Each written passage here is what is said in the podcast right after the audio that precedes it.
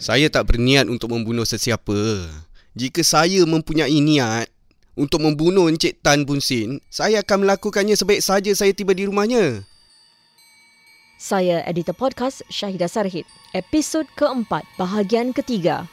Perbicaraan.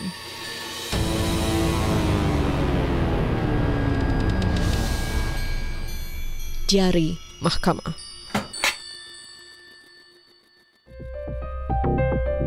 Perbicaraan Iskandar Rahmat bermula pada 20 Oktober 2015. Dalam perbicaraan itu, Iskandar mengatakan yang dia tertekan dan terdesak kerana masalah kewangannya. Oleh itu, dia tidak ada pilihan selain merompak Tan Bun Sin. Dia menekankan bahawa dia tidak berniat langsung untuk membunuh. Koresponden Ervina Muhammad Jamil yang membuat laporan sekitar tempoh perbicaraan itu menyingkap semula kes tersebut. Kejadian ini berlaku pada 10 Julai 2013. Apa yang berlaku, uh, mayat seorang pemilik bengkel kereta itu ditemui dalam rumahnya di 14J Hillside Drive. Dan uh, mayat anaknya pula ditemui di luar stesen MRT Coven dekat Upper Serangoon Road. Dan um, mayat mendiang anaknya didakwa telah diseret eh, kira-kira dalam uh, satu kilometer di bawah kereta Toyota Camry. Milik keluarga mendiang Tan dan itu meninggalkan kesan darah dari rumah ayahnya di Hillside Drive tu. Jadi uh, apa yang laku seorang pegawai uh, bekas pegawai polis uh, namanya Iskandar Rahmat dia kemudian diberkas oleh uh, polis Malaysia lah di sebuah restoran di Tangabi Johor Dua hari kemudian, masa kejadian berlaku pada 10 Julai, dia diberkas di Malaysia pada 12 Julai 3, 2013. Tapi tiga hari kemudian baru dia didakwa di mahkamah di Singapura lah. Dan tapi um, perbicaraan kesnya hanya bermula dua tahun kemudian iaitu pada uh, 20 Oktober 2015. So sebagai antara wartawan yang uh, ditugaskan untuk membuat uh, liputan tentang perbicaraan uh, Iskandar Rahmat ni uh, pastinya perlu buat banyak homework lah pasal 2 tahun telah berlalu kan dan um, baca balik semua laporan sebelum ini dan kronologi kes untuk betul-betul um, refresh kembali lah untuk kerana pasal dah agak lama lah sejak kes kejadian tu berlaku.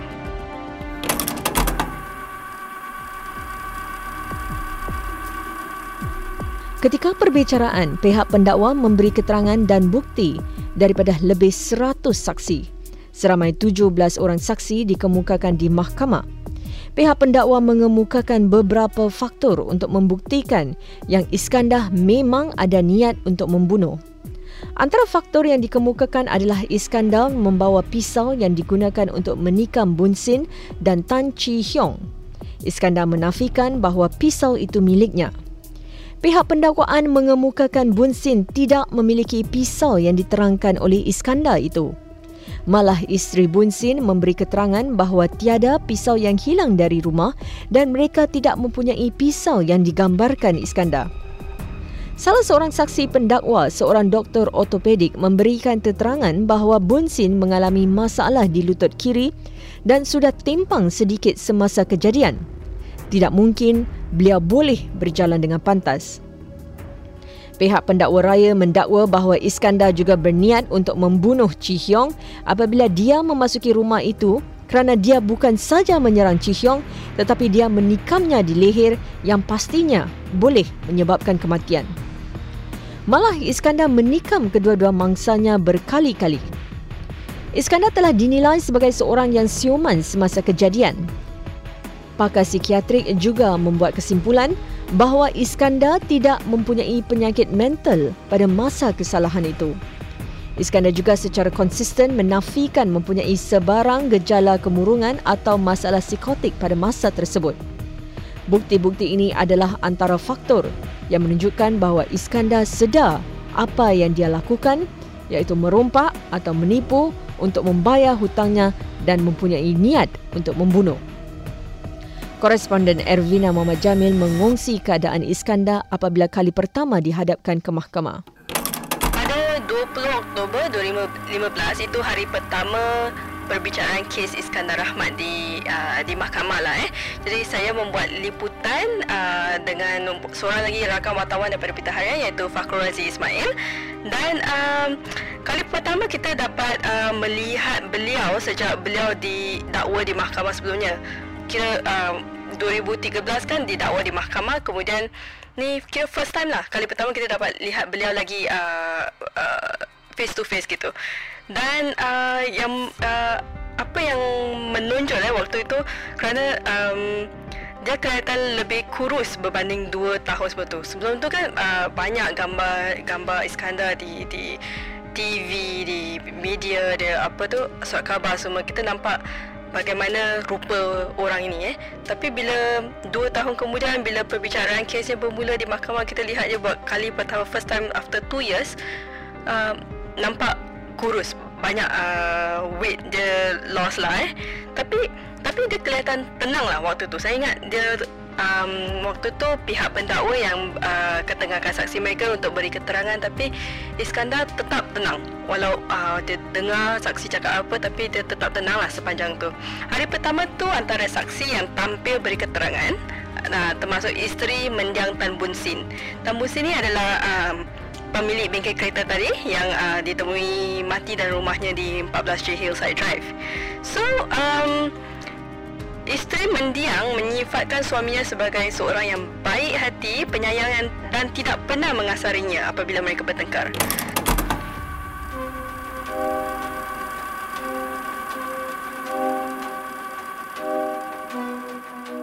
Iskandar bergantung kepada dua faktor pembelaan. Pertama, pembelaan untuk melaksanakan haknya untuk mempertahankan diri dan kedua, pembelaan pergaduhan secara tiba-tiba. Peguam Syafika Ahmad Fuad dari IRB Law menjelaskan dengan lebih lanjut. Dalam kes ini, Iskandar dia menggunakan uh, private defense dan lagi satu sudden fight dan lastly uh, diminished responsibility. So uh, untuk pertahanan pertahanan diri beliau mengatakan oh uh, kerana orang itu tiba-tiba datang mengancamnya dengan pisau dan lagi satu tentang sudden fight pasal dia datang kepadanya dengan dengan pisau then suddenly there was a fight. Then lastly uh, beliau and this was uh, pada uh, best to my knowledge this was raised in the appeal. Beliau mengatakan oleh kerana tertekan dengan dengan dengan kes-kes yang dia punya uh, with his stresses with his uh, bankruptcy dia mengatakan oh because of that dia diminish responsibility. There was uh, in he was suffering from macam stress tekanan yang boleh membuat dia punya minda ataupun dia punya uh, fakulti mentalnya terjejas. Begitu ketara lah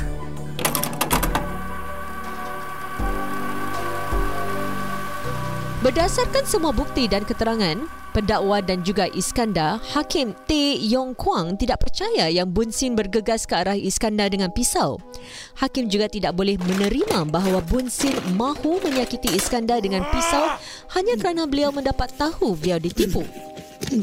Bun Sin bukan saja lebih tua tetapi mempunyai gaya berjalan yang lebih lemah dan telah lagi dengan masalah sakit lutut. Tidak mungkin Bun Sin akan memilih untuk bertempur dengan Iskandar. Kecederaan pada badan, kepala dan leher Bun Sin semuanya konsisten sebagai kecederaan defensif. Oleh itu, Hakim tidak percaya bahawa Iskandar melakukan semua itu untuk mempertahankan dirinya. Mengikut uh, apa yang telah terjadi, Hakim itu tidak percaya bahawa dengan uh, keterangan yang diberikan oleh tertuduh bahawa rancangan dia hanya untuk merompak dan bukan untuk membunuh. Uh, sebab uh, dia yang tertuduh ni dia cuba untuk melarikan diri dan lagi satu rancangan dia untuk merompak dan lari atau you know uh, what he said was snatch and go ia adalah sangat berbeza dengan perancangan dia yang uh, perancangan teliti untuk merompak mangsa pertama Pembelaan Iskandar untuk menggunakan hak untuk mempertahankan diri dan pergaduhan secara tiba-tiba tidak berjaya, kata Hakim T. Yong Kwang. Saya dapati bahawa pendakwa berjaya membuktikan Iskandar merancang merompak dan membunuh mendiang Tan dan anaknya. Iskandar, awak telah menyerang mereka dengan kejam dan tanpa belas kasihan dengan niat yang jelas untuk menyebabkan kematian. Malah, awak membawa pisau dengan niat membunuh. Saya tak percaya yang mendiang Tan Bun Sin tiba-tiba berubah menjadi orang yang sanggup menggunakan pisau terhadap awak setelah dia menyambut awak masuk ke rumahnya. Dengan itu, awak dijatuhkan hukuman mati. Koresponden Ervina Muhammad Jamil mengimbas bagaimana keadaannya di mahkamah selepas hukuman dijatuhkan. Bilik mahkamah waktu tu um, ramai orang. Uh, selalunya kalau kes-kes biasa ada beberapa barisan du- uh, tempat duduk aja yang diisi tapi waktu Iskandar Rahmat tu dia dijatuhi hukuman mati pada 4 Disember 2015 um, hampir penuh lah bilik mahkamah. Tetapi uh, apa tu uh, waktu hakim jatuhkan hukuman mati tu Iskandar saya ingat um, dia tidak menunjukkan sebarang reaksi pada wajahnya. Jadi susah nak baca dia tengah sedih ke atau apa ke. Tak ada tak ada reaction langsung di wajahnya. Tapi selepas itu dia diberi masa untuk bercakap dengan keluarganya yang hadir. Um, keluarga mendiang mendiang yang dua dua mangsa tu pun boleh dilihat di dalam mahkamah dan mereka dilihat tersenyum selepas hukuman dijatuhkan. Waktu itu apa yang menarik perhatian saya ialah hakim ketika itu dia ucapkan terima kasih kepada um, pasukan penyiasat kerana atas sikap profesional mereka dan tidak bersikap berat sebelah. Walaupun ni kerana walaupun Iskandar juga merupakan uh, pegawai polis betul. Kira he's one of them lah eh. Tapi hakim uh, cakap thank you pasal uh, mereka tetap profesional jalankan tugas dan pada saya ini menunjukkan bahawa tak kira siapa kita uh, orang besar ke orang biasa atau uh, polis ke atau sesiapa sajalah di Singapura ni kalau kita buat salah kita akan dihadapkan ke uh, muka pengadilan lah dan itu itu bagi saya menunjukkan uh, betapa uh, transparent betapa adilnya sistem keadilan di Singapura. Iskandar mengemukakan rayuan kepada mahkamah dan pada 3 Februari 2017, kes rayuannya dibicarakan. Iskandar mencabar sabitan kesalahannya atas dasar bahawa tindakannya tidak menunjukkan niat untuk menyebabkan kematian.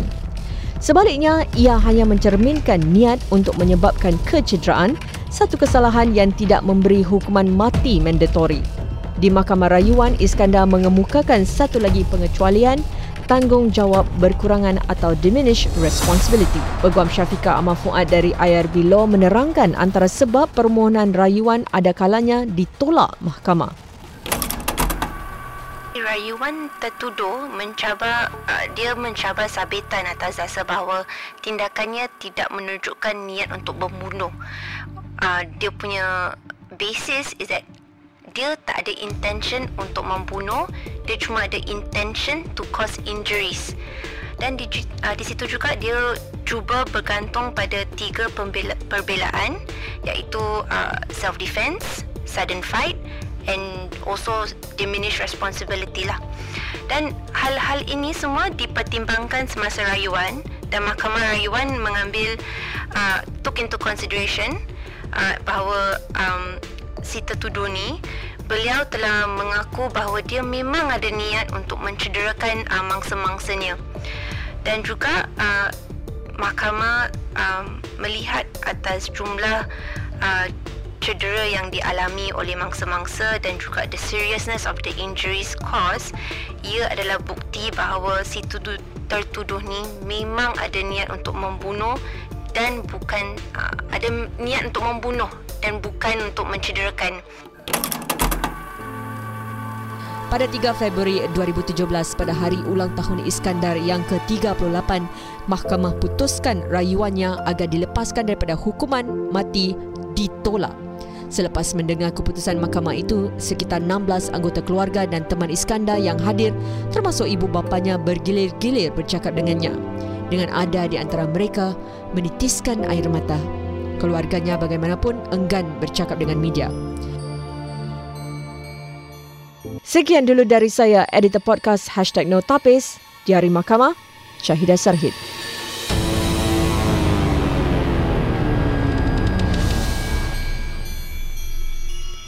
Diari Mahkamah